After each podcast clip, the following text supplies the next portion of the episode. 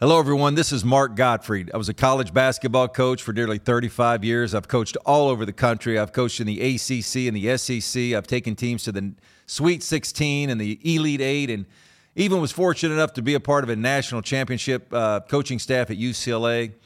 And I am really excited. I'm excited about launching and beginning a series of podcasts called The Front Row. The Front Row with Coach Mark Gottfried. And what I really want to do is to bring men and women who've achieved a level of success and to learn from their journeys. We've all had to make decisions, and some decisions are good, some are bad. And what we've done is there's pivot points in life. How did we have enough courage to take that step? How did this person get to where they are?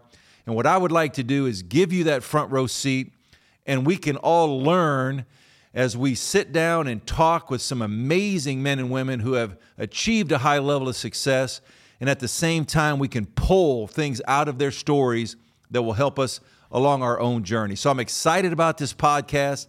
It's called Coach Mark Gottfried's Front Row. I can't wait to get it started, and I can't wait for you to be a part of it.